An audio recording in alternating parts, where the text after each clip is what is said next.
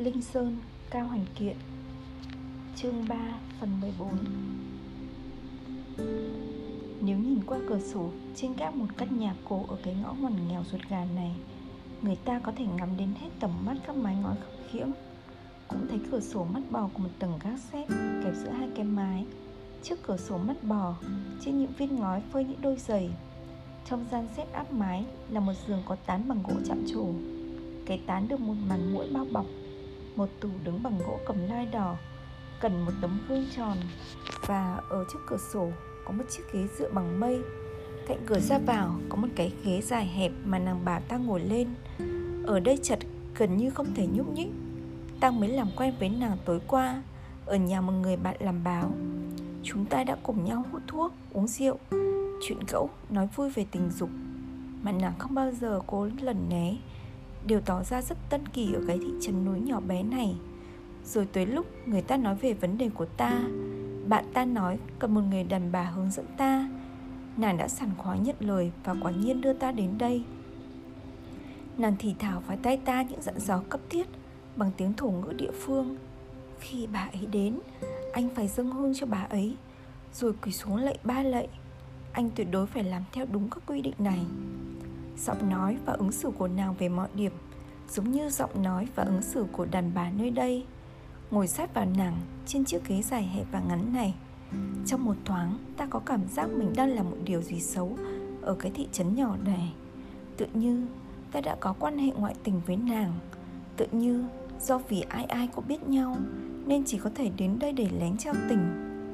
Ta ngửi thấy mùi khăn khẳng chua của rau dưa muối dâng lên Tuy trong cái gian áp mái này không có một hạt bụi Sàn được cọ rửa Khi đến độ nó để lộ ra cái màu ban đầu của gỗ Ở chính tâm của nó Cửa được che bằng một tấm thảm rất sạch. Ở đây không có chỗ để dưa muối. Tóc nàng chạm mặt ta Nàng ghé vào tay ta. Bà ấy đến đấy. Một người đàn bà to béo, trung niên bước vào Theo sau là một bà già. Người đàn bà to béo cười tạp dề phủi phủi bụi trên quần áo bạc màu. Tuy cả chúng nữa, chúng cũng hoàn toàn sạch. Bà vừa nấu xong cơm, bà già nhỏ bé hắt đầu về phía ta. Đi theo bà ấy. Bạn gái ta bảo ta ta đứng dậy đi theo vào trong cầu thang. Ở đây, bà già gầy gò mở cửa, khuất kín. Bên trong lọc một căn buồng bị tí xíu. Chỉ có một cái bàn, một ban thờ để thắp hương và các bài vị thờ thái thượng lão quân quan hoa đại đế và Phật bà quan âm. Trước ban thờ bày lễ Phật bánh ngọt, hoa quả, nước lã và rượu. Trên vách treo những cờ hiệu đỏ, viền giải một giải trang sức màu đen hay những răng cưa màu vàng và các chữ cầu tài lợi trừ tai ách. Mặt trời trên nóc chiếu xuyên vào qua các viên ngói thấu quang của mái nhà.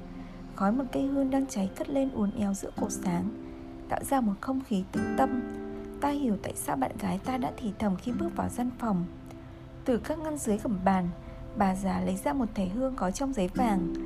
Ta lập tức đưa ngay cho bà một nguyên, Theo lời khuyên của bạn gái. Ta cầm lấy hương, Châm vào những cuốn giấy, bà đốt lên. Và hai tay chấp lạy, Ta quỳ xuống tấm đệm trước ban thờ.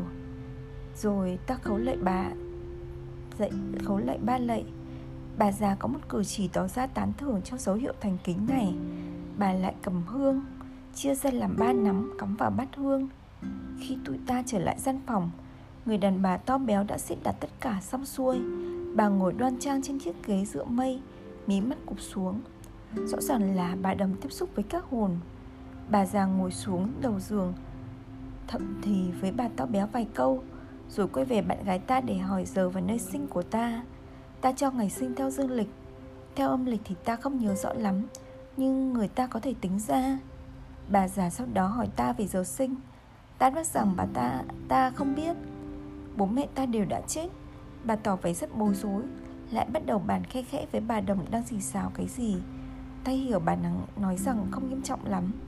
Sau đó đặt hai bàn tay lên đầu gối, Bà ngồi yên, Mắt nhắm lại.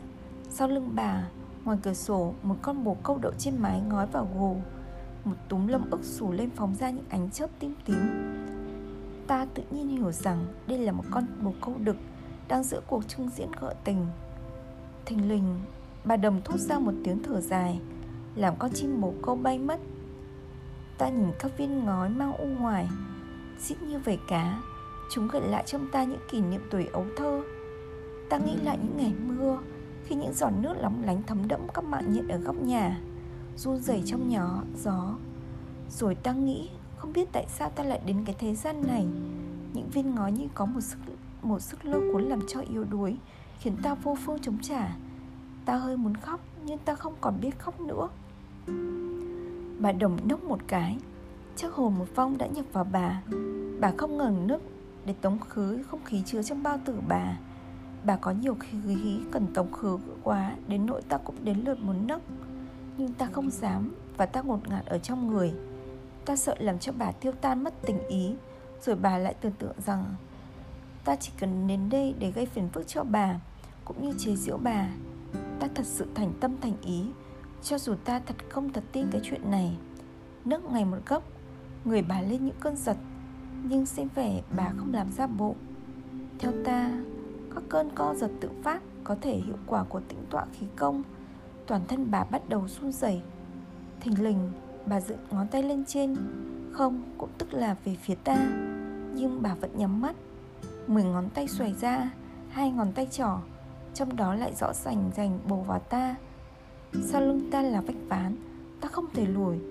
Ta đành thẳng người lên và không nhìn bạn gái. Nàng chắc chắn tâm thành hơn ta. Cho dù nàng chỉ là đi theo kèm ta. Chiếc ghế dựa mây không ngừng kêu cót kết dưới chân bà to béo đung đưa. Bà lầm rầm những lời chú khó hiểu, Cái gì đại khái như, Vương mẫu nương nương thiên địa trừ thần linh quân thần trong ngôi nhà ống cây túc tùng, Bước lên thiên luân địa luân yêu ma quỷ quái lũ lũ, Đánh giết tất cả không phải cấm kỵ. Bà nói mỗi lúc một nhanh. Đúng là bà phải có một tập luyện đặc biệt. Ta chắc bây giờ bà đã nhập đồng. Bà già ghé, ghé gần vào tai ta rồi khẽ tuyên bố với ta Anh, cái vật của anh không tốt Anh phải cẩn thận. Ta biết bạch hổ chỉ người đàn bà cực kỳ quyến rũ Mà nếu xa vào lưới của nó Thì người ta rất khó gỡ ra. Thật thà Ta tha thiết mong xa vào lưới của bạch hổ Nhưng ta cũng muốn biết liệu ta có thoát được khỏi cái vận xấu của ta không? Không Bà già lắc đầu nói. Anh sẽ khó thoát được nguy khốn. Xem lại, Ta đúng không phải người may mắn, Và chăng cơ hồ chưa từng được mấy cái hoàn toàn may. Cái ta mong mỏi Không bao giờ được thực hiện, Cái ta e sợ Thì luôn xảy ra. Trong đời ta, Tai họa nối tiếp tai họa, Ta không ngừng có những phiền não với đàn bà, Nhưng những đe dọa ta nhận được Thì lại không nhất thiết đến từ họ. Thật ra, ta chưa từng có xung đột Lợi hại thật sự nghiêm trọng với bất kỳ ai. Ta không biết đã ngán cả ai chưa. Ta chỉ mong rằng không có ai ngán cản ta mà thôi. Hiện nay anh đang gặp tay to ếch lớn lắm. Bà già nói tiếp Anh bị các tiểu nhân vây quanh rồi. Ta cũng biết tiểu nhân này là gì. Trong đạo trang đã có tả rằng Những tiểu nhân mình trần thân trụi gọi là tam thi. Lúc bình thường sống ký vào thân vào thân người ta Nấp trong họng họ, ăn nước dãi của họ lại chờ lúc người ta ngủ thì mới lên thiên đường báo cáo với Ngọc Hoàng Thượng Đế, Các tội lỗi của họ. Bà già còn nói, một người ác độc mắt đỏ ngầu đang muốn trừng phạt ta Ta khó lòng thoát được hắn, Cho dù có cầu xin và thắp hương đi nữa. Bà to béo đã trườn tụt xuống đất, Lăn trên người trên sàn nhà. Thảo nào nó sạch đến như thế, Lập tức ta nhận thấy các ý nghĩ của ta ô uế, Nên mới nhận những lời nguyền rủa của bà. Bà cam đoan rằng ít nhất có đến 9 vị bạch hổ vây quanh ta. Tôi có còn thể còn được cứu thoát không? Ta nhìn và hỏi bà. Bà khạc ra một vệt bọt mép, Nhờ nhờ trắng, Mắt bà đào trắng dã, Nhiều phần đang tự thôi miên mình, Đang bước vào trong trạng thái hysteria Gian phòng không đủ cho bà lăn lộn, Người bà va vào chân ta Ta vội rụt mạnh chân về, Đứng lên, Mắt nhìn chằm chằm vào cái thân hình béo ú đang ưỡn ra dãy ruộng trên đất. Nỗi sợ xâm chiếm ta Ta không biết đó là sợ về số phận của ta Hay sợ những lời nguyền của bà. Ta đã chi tiền để đùa chơi với bà cách này hay cách khác, Ta phải bị trừng phạt. Đôi khi, các quan hệ giữa con người cũng thật sự gây nên kinh hãi. Bà đồng không ngừng lầm rầm, Ta quay lại bà già để hiểu nghĩa những lời bà to béo nói. Bà già chỉ gật gật đầu, không giải thích gì hết. Lúc đó ta cái thấy cái thân hình béo ú quằn quại vì những cơn co giật Đang dần dần uốn cong lưng rồi lại từ từ co cóc Ở chân ghế giữa mây như một con vật bị thương. Thật thà, con người thuộc về cái loài vật Mà một khi đã thương, bị thương thì có thể trở nên đặc biệt hung dữ. Cái làm cho con người sợ không phải là con người vật thể Mà chính là cơn điên loạn của nó. Và khi đã hóa điên rồi Thì nó từ dày vò cho đến chết trong điên loạn Đó là điều ta nghĩ lúc này. Bà thốt ra một tiếng thở dài âm âm quay đảo trong họng bà Một tiếng kêu của thú hoang dại.